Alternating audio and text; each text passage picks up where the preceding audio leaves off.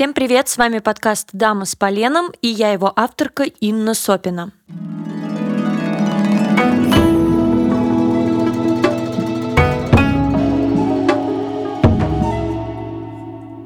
В этом подкасте я говорю о японском кинематографе различных периодов. Рассказываю о его ярчайших представителях, разбираю фильмы, делюсь интересными фактами о кинопроизводстве и не только – да-да, вы не ослышались. Этот специальный выпуск будет немного необычным, ведь говорить я буду не только о кино, но и о литературе, причем достаточно подробно. Предметом разговора выпуска стал роман японского писателя Юмино Кюсаку «Догра Магра» и его экранизация 1988 года в постановке бесстрашного режиссера Мацумото Тосио. Роман каким-то вообще чудом и трудами переводчицы Анны Слащевой и издательства книжного магазина «Желтый двор» увидел свет на русском языке. Примем к сведению, что роман еще даже не выпущен на английском, только на французском. Поэтому пройти мимо такой работы просто кощунственно. Нам, русскоязычным читателям, очень повезло. Роман Догра Магра стал для меня большим потрясением прошлого года. Но никак не оспоримое совершенство нет. Эту книгу я не включила бы в список литературы для приятного времяпрепровождения. Во время чтения меня посещали различные эмоции. От неподложного азарта и безграничного интереса до раздражения и злобы. От некоторого, как мне казалось, заигрывания автора с читателем. Тем не менее, текст меня не отпускал ни на секунду и ни разу не натолкнул меня на мысль бросить это чтение, невзирая на то, что я стала более осознанной с возрастом и нынче уже не считаю преступлением бросить начатое, если возникает некоторый дискомфорт или гнетущее ощущение потери времени. После прочтения, подробнее изучив материалы, связанные с этим текстом, все встало на свои места в моей голове. Надеюсь, этот специальный выпуск заинтересует вас прочесть и в дальнейшем поможет избежать неприятных чувств, которые посетили лично меня, а на полке в вашей домашней библиотеке будет красоваться томик Догры-Магры Юмино Кюсаку. Итак, в этом спецвыпуске мы поговорим о, собственно, писателе Юмино Кюсуку, его семье и жизни. Подробнее обсудим стилистические приемы в романе Догра Магра. Разберем, что же в этом тексте ценного. Также затронем, чем отличается экранизация Тошио Мацумото от первоисточника и почему в аудиовизуальном произведении часто приходится жертвовать литературной базой. Ведь не все литературные образы и приемы одинаково убедительно работают и в кино. Также узнаем, какими выразительными средствами мотивами пользовался режиссер Тосио Мацумото, чтобы подчеркнуть внутренний мир и побуждение сумасшедших героев. Постараемся обойтись без спойлеров, ведь мы говорим хоть и о странном, но в первую очередь о детективе. Интересно будет очень, местами планирую душнить. Погнали! Погнали!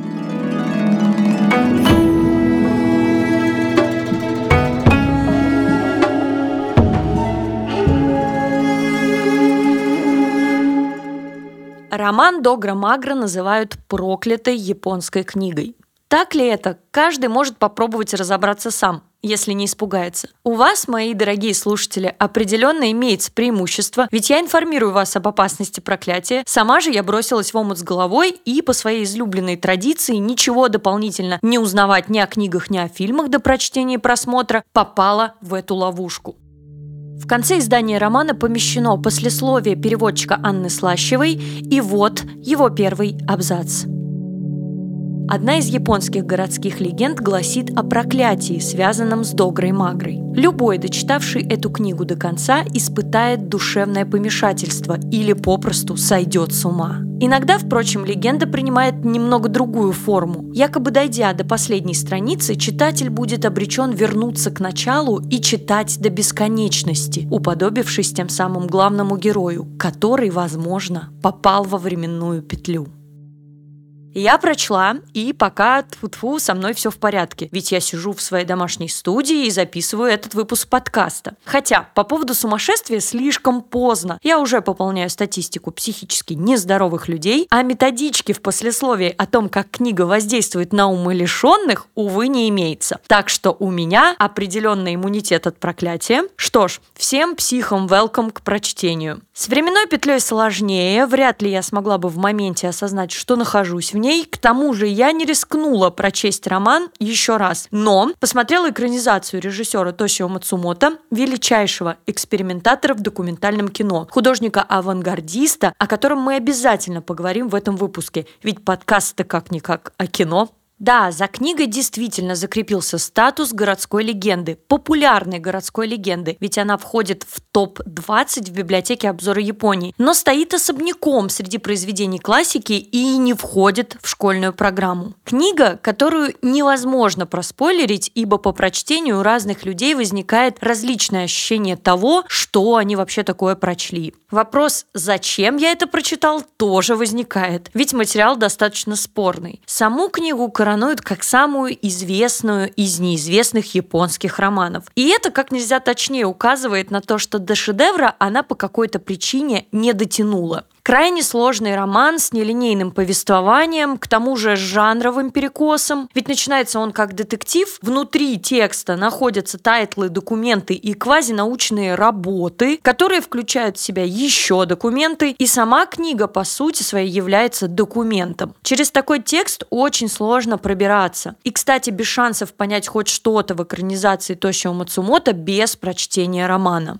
Если не знать литературной основы, происходящее на экране может показаться абсурдом, окрашенным перверсивной эротикой, обрывочными псевдонаучными фактами, которые не представлены в их развернутом первоисточнике и так далее и тому подобное. Юмина Кюсаку был очень интересным человеком. Начнем с того, что это его не настоящее имя, а литературный псевдоним, который тоже был не первым в его жизни. При рождении мальчика назвали Сугияма Наоки. Он родился 4 4 января 1889 года. В Фукуоке, это большой город на острове Кюсю, Юмино считается провинциальным автором, который к тому же никогда не принадлежал какому-либо литературному истеблишменту. Скорее всего, за пределы Японии писатель тоже никогда не выезжал, что, однако, не мешало ему писать виртуозно о всевозможных зубугорных краях. Семья Сугияма Наоки оставила внушительный след в истории Японии. Отец писателя, Сугияма Сигемару, был своего рода серым кардиналом японской политики. Настроен он был крайне националистично и был членом организации Геньося. Это такая паназиатская политическая группировка, которая действовала с 1881 по 1946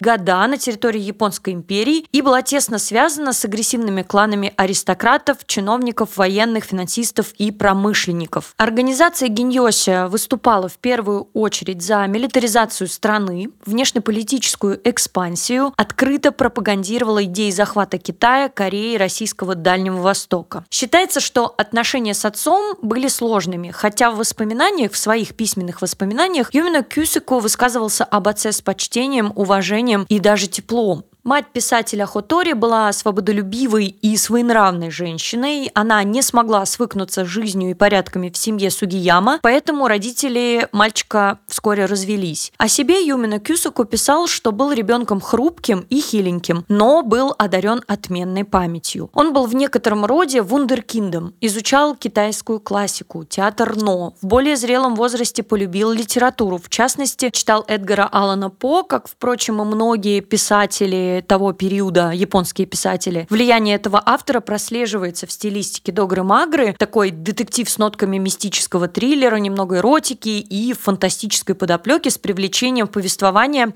как бы потусторонних сил. Также Юмино Кюсуку, очевидно, интересовался религией. Поступил он в престижный частный университет Кейо на факультет истории, но отец не одобрял его желание учиться, и по настоянию отца в 1913 году Юмино покинул университет и вернулся в Фукуоку, где стал управлять фермой. Но дела у него как-то не складывались. В 1915 году сменил имя на Сугияма Тайдо. В этом же году стал буддийским монахом в токийском храме Кифукудзи, дзенской школы Сото, в качестве монашеского имени избрал имя Хоэн. После двух лет монашества в 1917 году вернулся на ферму, после чего некоторое время преподавал основы театра Но, потом женился на девушке по имени Канеда Кура и имел трех сыновей. И, кстати, старший сын Юмано станет так называемым зеленым отцом Индии. Именно он спасет Индию от опустынивания. Вот такая незаурядная семья Сугияма, которая реально оставила след в японской и не только истории. В 1920 году писатель начал публиковать репортажи и рассказы для детей в газете «Кюсю Ниппо», которая принадлежала его отцу. В 1923 году он был заслан в качестве специального репортера в Токио описывать последствия великого землетрясения Канто в серии репортажей. Писательский дебют состоялся в 1926 году, когда Юмино Кюсаку в мае отправил рассказ «Зловещий барабан», а Якашино Цуцуми на конкурс журнала «Синсейнен», где занял второе место.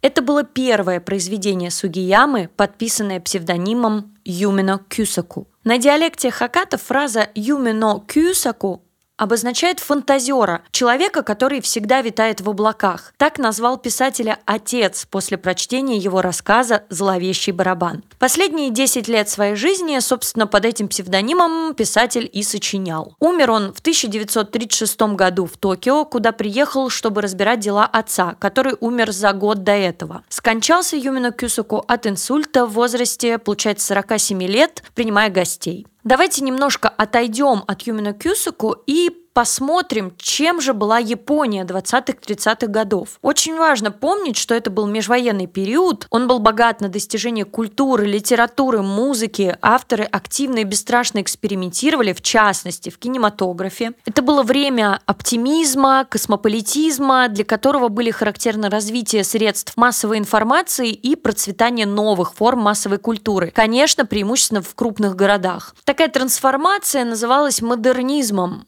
Мода Нидзуму по-японски. Менялось абсолютно все, от повседневности Японии до поп-культуры. Появлялись разительно новые движения в культуре. Об этом важно знать, ведь роман Догра Магра однозначно ребенок своего времени, в котором отзеркались новейшие достижения, в частности, кинематограф. Частично рассказ главного героя, проводника доктора Масаки, экспонируется посредством проектора и кинопленки. Именно пленка протоколирует концептуально значимые труды профессора. Важен процесс запуска кинопроектора как символа начала новых движений происходит апарт Масаки с экрана, то есть общение со зрителем, и это все является эффектным стилистическим звеном нарратива. Это важная составляющая самого текста. Хотя в экранизации режиссера Тосио Мацумото в 1988 году этому приему отведена была скудная роль. Если в романе происходит как бы кино в романе, то кино в кино не получается. Возможно, режиссер сознательно нивелирует этот прием, не берет его из литературного текста, чтобы окончательно не запутать зрителя. А может потому, что кино в конце 20 века не такая уж диковинка, и зрителя уже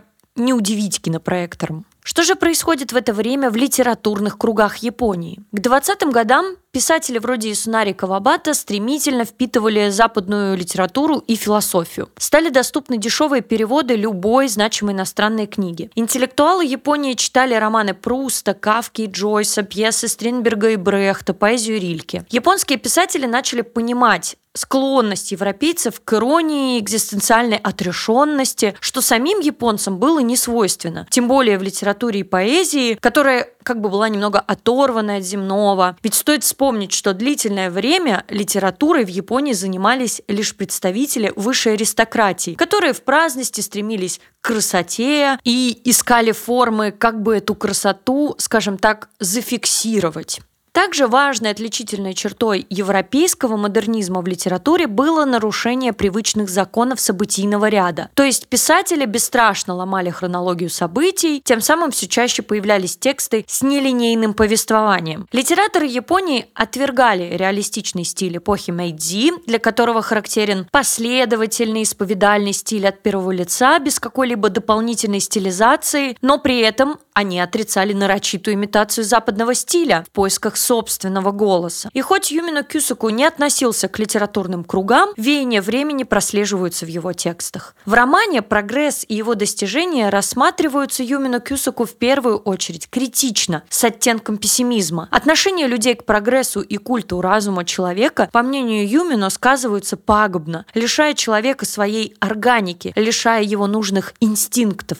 Повторюсь, в 1923 году он едет корреспондентом создавать сюжеты о последствиях великого землетрясения Канту. Это землетрясение и пожары практически полностью стерли с лица земли Токио и Йокогаму. Принято считать, что модернизация как раз берет начало после этого жуткого переломного события, а вместе с ней появляется то ли течение, то ли понятие, то ли просто броский слоган, как отражение стремлений духа времени, модное на тот момент «Эро Гуро Нан нансенсу, с которым все обстоит не так-то просто. Можно догадаться, что термин этот объединяет в себе три слова – эротика, гротеск и нонсенс. Что по отдельности значат все эти слова, каждому из нас известно. Но что это все-таки такое?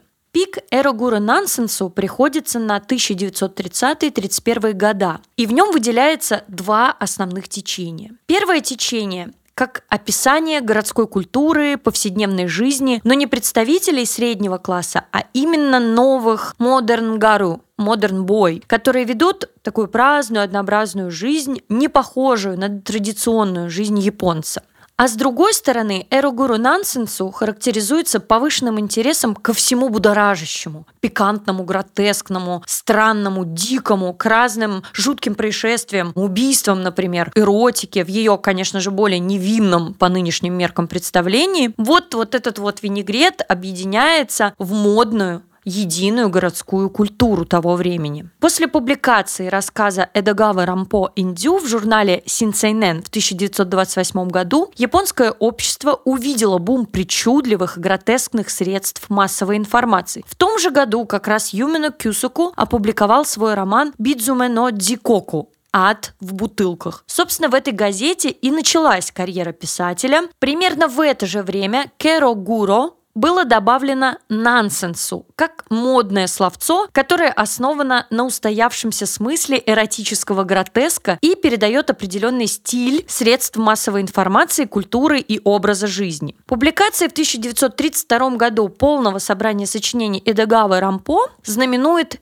пик бума эро-гуро нансенсу. И в 1936 году выходит роман Юмино Кюсуку Догра Магра, на который очень сильно повлияла мода на эру гуру нансенсу. Практически сразу после релиза романа Догра Магра Юмино Кюсуку умер от инсульта. Эдогава Рампо перешел к произведениям, ориентированным на более молодую мужскую аудиторию. В том же году и многие из его предыдущих романов либо разошлись, либо были запрещены, поскольку военные действия становились все более распространенными. Собственно, на этом случился закат течения эрогуру нансенсу. Немного отвлечемся от Юмина Кюсаку, чтобы ближе подобраться к пониманию эру гуру нансенсу. Возможно, вы слышали о такой любопытной особе, как Сада Абе, гейша, проститутке, японской писательнице. Она известна написанием своего дневника, но все-таки ярче всего она запомнилась тем, что в эротическом экстазе от сильной страсти задушила своего партнера Китидзо Исиду, а затем отрезала его, простите, половой орган и носила это с собой в дамской сумочке.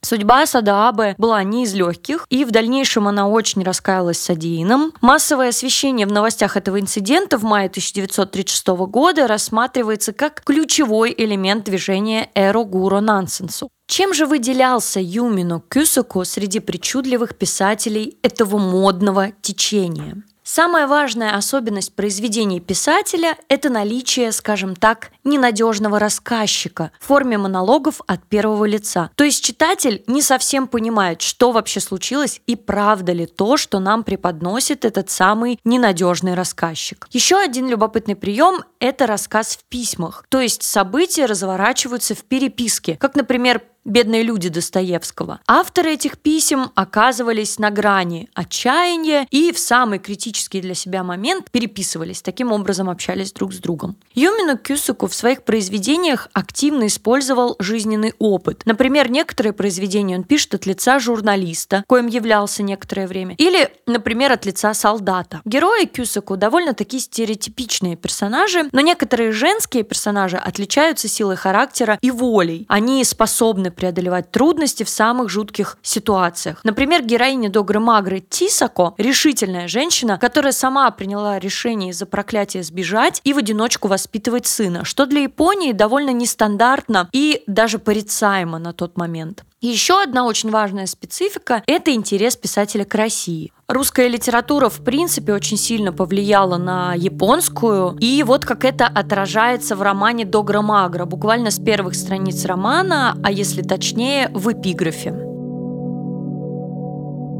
Нерожденный, нерожденный, от чего ты сам не свой? Знаешь правду, что таится в сердце матери родной?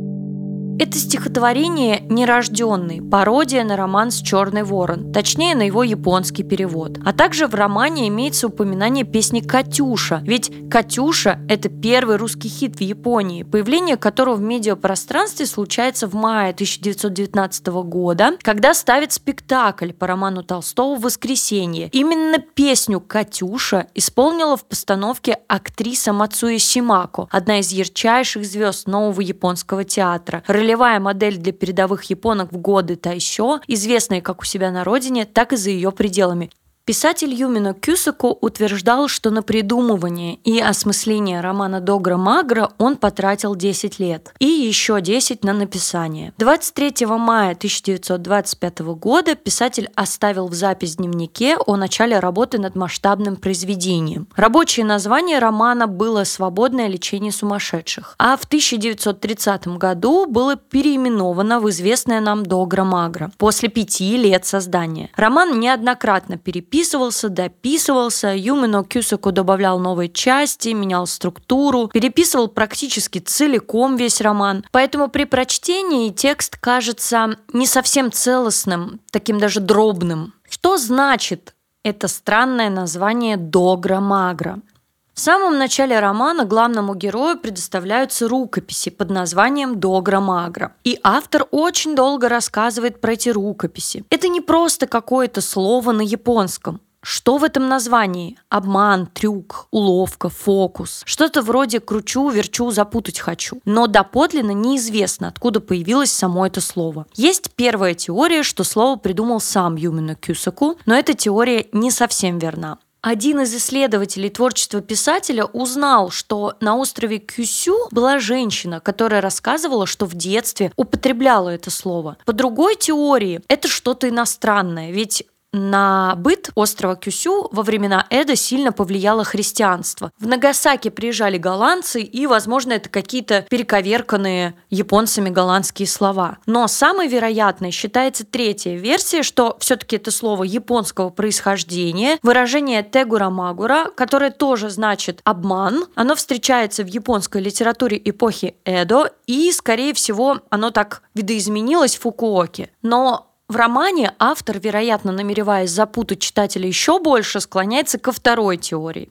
Начиная от названия с его двойственным значением, так и весь роман пронизан этой двойственностью. Это ощущаешь сразу при чтении. Вроде бы вымысел, а вроде бы и научные труды, которые, ну вот, просто завораживают своей документальностью. Это как раз больше всего в романе меня и завлекло. Насколько все-таки точно и достоверно и сложены какие-то узко специальные научные аспекты психиатрии. Я задалась вопросом, откуда же у писателя такая уверенность, владение фундаментальными знаниями, открытиями в науке в области изучения психологии и, в частности, человеческого мозга. Юмину Кюсаку в качестве журналиста часто захаживал на кафедру психиатрии Императорского университета Кюсю. Причем в самом романе как раз из этого университета главные герои – профессор Масаки и судмедэксперт Вакабаящи. То есть это совершенно таки реальное место. К середине 1920-х годов именно на этой кафедре активно изучали модный на тот момент психоанализ. Юмино был знаком с учеными университета, авторами знаковых исследований Масао Такаяма и Ясудзабуру Сасаки. Возможно, доктор Сасаки и стал прототипом профессора Масаки. Он был ярым сторонником омолаживающих операций по Штейнаху, но его деятельность не встретила поддержки среди коллег, поэтому он был вынужден покинуть университет. Догру Магру можно читать как своеобразный амаш японской психиатрии тех времен. Но есть один важный нюанс. Автор, описывая достижения науки Японии межвоенных лет, откровенно критикуя слепую веру в материализм и прогресс. Автор скептически настроен относительно бескрайних возможностей науки и пытается обозначить, наметить ее этические рамки, которые крайне важны и жизненно необходимы. Но в любом случае каждый при прочтении видит свое. Приведу здесь небольшой эпизод, который лично меня не отпускал, наверное, пару дней. Мозг, средоточие мышления, изгнавший Бога из мира людей и уничтоживший природу, искоренил в людях всякие проявления естественной психологии, которые способствовали их росту, развитию и счастью. Иными словами, он, мозг, заставил человека отринуть родительскую, братскую, романтическую любовь, привязанность, мораль, веру, стыдливость, долг, доброту, сочувствие, искренность, ибо они нерациональны в материалистической культуре и, следовательно, неестественны. Так родился мир индивидуализма, где царят вещи и животные инстинкты. И день ото дня он, мозг, все больше и больше периферизировал, анонизировал, невротизировал и сводил с ума человеческую цивилизацию. И вот, пребывая в мире пустоты, люди оказались на духовном распутье, на грани изничтожения и саморазрушения. Они сделались роем печальных призраков, что блуждают, повинуясь красным и зеленым флажкам. Так мозг, средоточие мышления, не слышно и не видно, способствует гибели человечества. Вообще, на мой взгляд, это очень проницательно. В Догре Магре отлично описаны ассоциативные примеры для, скажем так, лучшего усваивания материала. Вот, например, как вам такое описание работы нервных клеток и их переоцененное людьми значение в жизнедеятельности мозга. Эти барышни, нервные клетки, которые трудятся огромными бригадами. Бригада слез, бригада смеха, бригада зрения, бригада слуха, бригада памяти, бригада тоски. И вместе с тем они являются телефонными линиями, переключателями, проводами, панелями, коммутаторами, консолями, антеннами, вакуумными трубками, телефонными дисками и пружинами. Разбиваясь на бесконечные группы, они круглые сутки, не зная устали и позабыв об окружающем мире, занимаются рефлексией рефлекторно-симпатической деятельностью, транслируют настроение всех 30 триллионов жителей. Но, господа, никогда не разговаривайте с ними. Они отобраны из всего множества клеток операторы, чья специальность – рефлекторно-симпатическая деятельность. Поэтому, как и обычные телефонистки, они не знают ничего о том, что обрабатывают.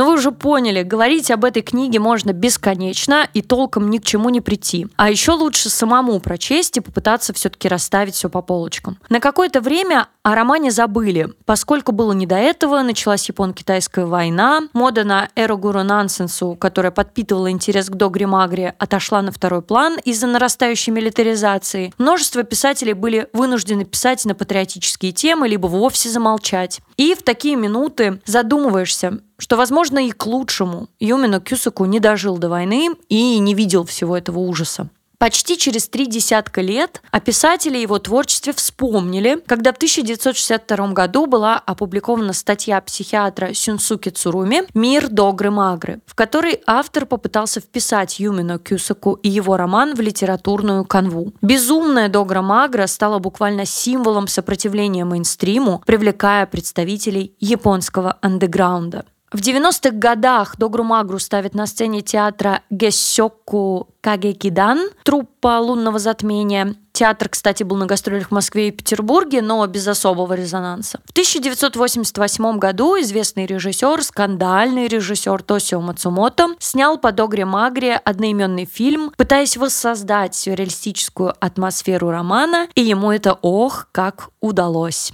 Вот мы и добрались до экранизации. Я прошу прощения, если часть выпуска о книге получилась слишком тяжеловесной, но я надеюсь, мне хоть немножечко удалось донести, насколько Догра Магра многослойное, неоднозначное, сложное, хаотичное произведение, и взяться за такое это решительно вот совершить какой-то внутренний подвиг, личностный подвиг, потратить на это время, попытаться в этом разобраться в качестве эксперимента. Но для начала нужно располагать этим свободным временем. Вот у меня это время появилось, и я его потратила, не знаю, насколько с пользой, но увлекательно. Так вот, после смерти Юмина Кюсаку происходит закат интереса к моде на эру Гуру Нансенсу. О творчестве писателя благополучно забыли, и только в 80-х волна интереса к роману накрывает андеграундную тусовку с головой. Мацумото Тосио на этот момент уже зрелый режиссер, публицист, перформер. За его плечами множество экспериментальных короткометражек, видеоинсталляций и публикаций книг. Он окончил Токийский университет в 1955 году и по праву считает является пионером авангардного документального экспериментального кино, мультимедиа и видеоарта в Японии. Причем он хорошо известен элите всего западного киносообщества. Внимание к Догре Магре режиссера Тосио Мацумото сегодня выглядит вполне себе органичным выбором материала, но обо всем по порядку. В 1969 году Тосио Мацумото снял «Похоронную процессию роз», свою первую полнометражную квазиигровую ленту о людях в поисках гендерной идентичности, в которой он размышляет о силе страсти, о страхах, которые растут чуть ли не из детства. Фильм получился резонансным и во многом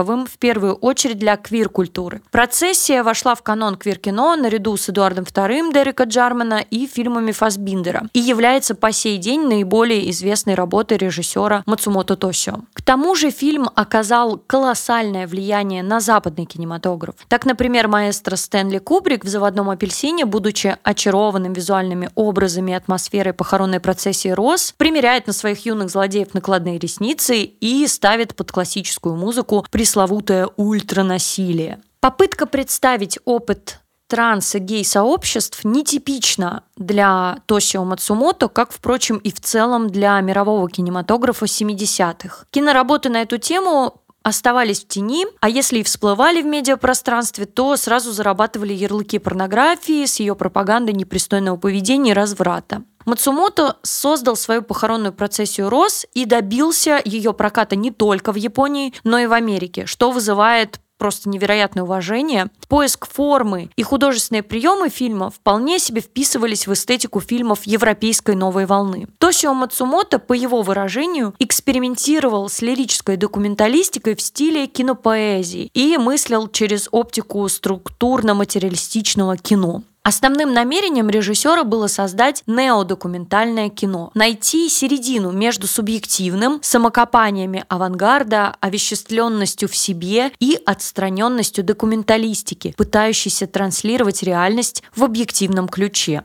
На мой взгляд, в «Догре Магре» спустя 20 лет режиссер как будто бы решил припомнить себя же самого в начале пути и освежить потребность поиска формы на стыке документального и игрового. Во-первых, инструменты для этого присутствуют в самом романе, а еще, по сути, социальный срез инаковости в материале тоже присутствует. Только в процессе, похоронной процессии Рос мы увидели попытку обозначить границы непохожести мира транс и гей-сообщества с традиционным миром в понимании общества Японии, а в догре-магре мира нормальных и сумасшедших. Мне кажется, что сложно конкурировать с большим текстом, с таким сбивчивым, неструктурированным текстом, коим отчасти является роман Юмана Кюсаку, и задача режиссера отыскать что-то интересующее его самого не в своем материале, такой окольный, сложный путь высказывания для автора, но тем не менее при просмотре фильма Тошио Мацумото складывается впечатление, что он с Юмино был на одной волне. Для меня экранизация послужила своеобразным приложением с примечаниями к роману и помогла закрепить материал. То есть, казалось бы, канонически выстроенный режиссером сюр на экране расставил в итоге все по местам в моем сознании.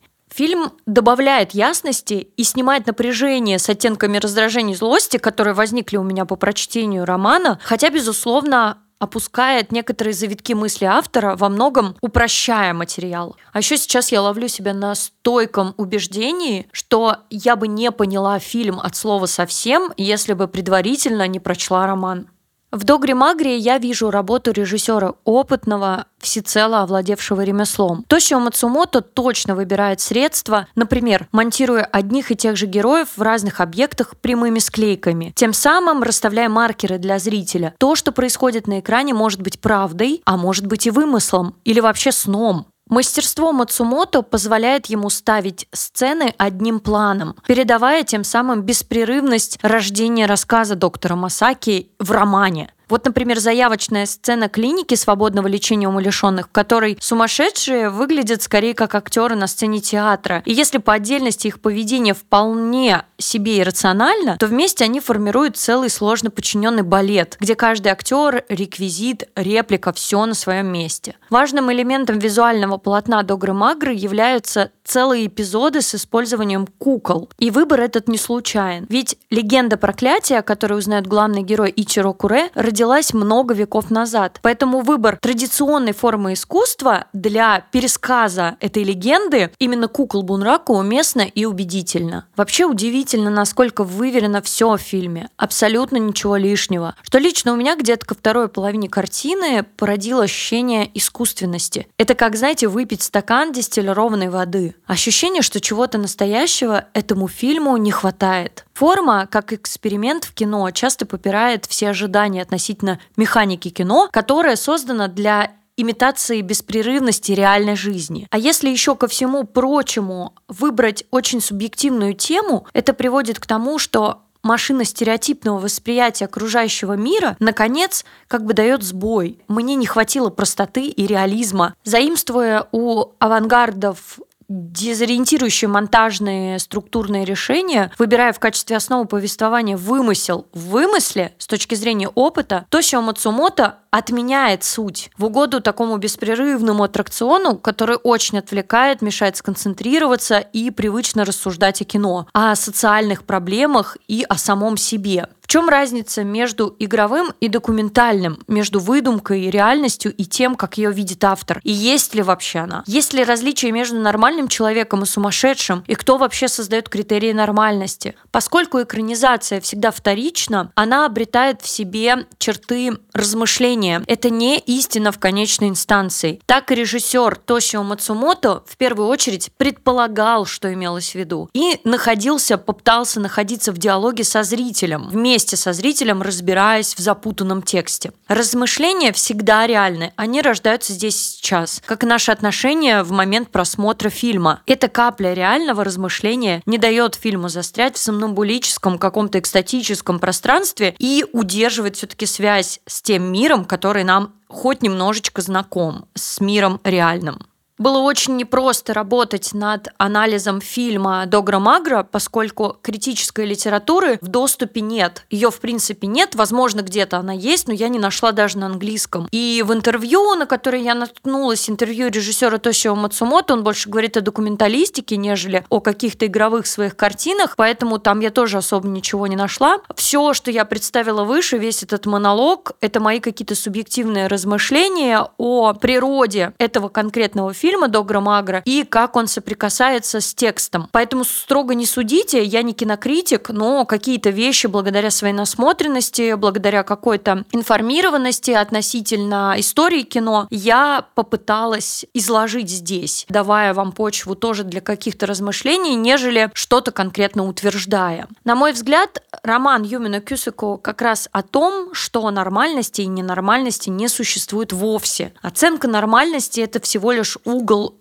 чьего-то субъективного зрения, а не какой-то срез. И если уж на то пошло, мы все скорее безумцы. И да, человеку сложнее воспринимать все сердцем, ведь гораздо приятнее, спокойнее контролировать хоть что-то, придумывать диагнозы, например, классифицировать, раскидывать людей по группам, по интересам. Но давайте не забывать, что это лишь иллюзия контроля. И по-честному признаемся в себе, что до конца уверенным нельзя быть ни в чем в этом мире. Поэтому в качестве эксперимента, хоть изредка, давайте будем позволять себе жить сердцем, чтобы голове не закипеть преждевременно. Тем более, что нам еще пока доподлинно неизвестно, что же такое мозг и как нам все-таки с ним договориться. И в завершении нашего сумбурного разговора об очень сумбурном материале хочу процитировать еще один небольшой фрагмент книги. Если вы не найдете время прочесть книгу целиком, у вас хотя бы будет представление об этом тексте, хотя бы что-то там в ваших умах отложится. Итак, а знаете, для чего нужна эта масса белка, которую мы называем мозгом? Какую роль она играет? Во все времена ученые, исследовавшие данный вопрос, со строго научной точки зрения приходили к одному единственному выводу. Мы не знаем. То есть этот сфинкс по имени Мозг не позволил никому, ни в древности, ни теперь, ни на Западе, ни на Востоке изучить свои функции. Более того, сам мозг изучает сверхъестественную энергию, немыслимую для органа массой от 1 до 2 килограмм. И всякий раз эта магическая сила вмешивается в рациональное построение бедных ученых и запутывает их. Мозг прилагает усилия, чтобы утаить от мозга функции мозга. Следовательно, сам мозг царь и созидатель человеческой культуры. Постепенно и непрестанно доводит мозг до ощущения абсурда, всеми силами выталкивает мозг на периферию нервной системы, провоцирует упадок мозга и деградацию мозга, запутывает и мучает мозг же. С вами был подкаст «Дама с поленом». Не забудьте подписаться, чтобы не пропустить новые выпуски. Меня зовут Инна Сопина. Над выпуском работали звукорежиссер Коля Бритвин, обложку нарисовала Алиса Юшко, а музыку написал Толя Симонов. Подписывайтесь на мой телеграм-канал, чтобы узнавать еще больше интересных фактов о японском кино, а также пишите вопросы, пожелания тем на почту подкаст.дамасполеном собака.gmail.com. И помните, Япония не то, чем кажется. thank you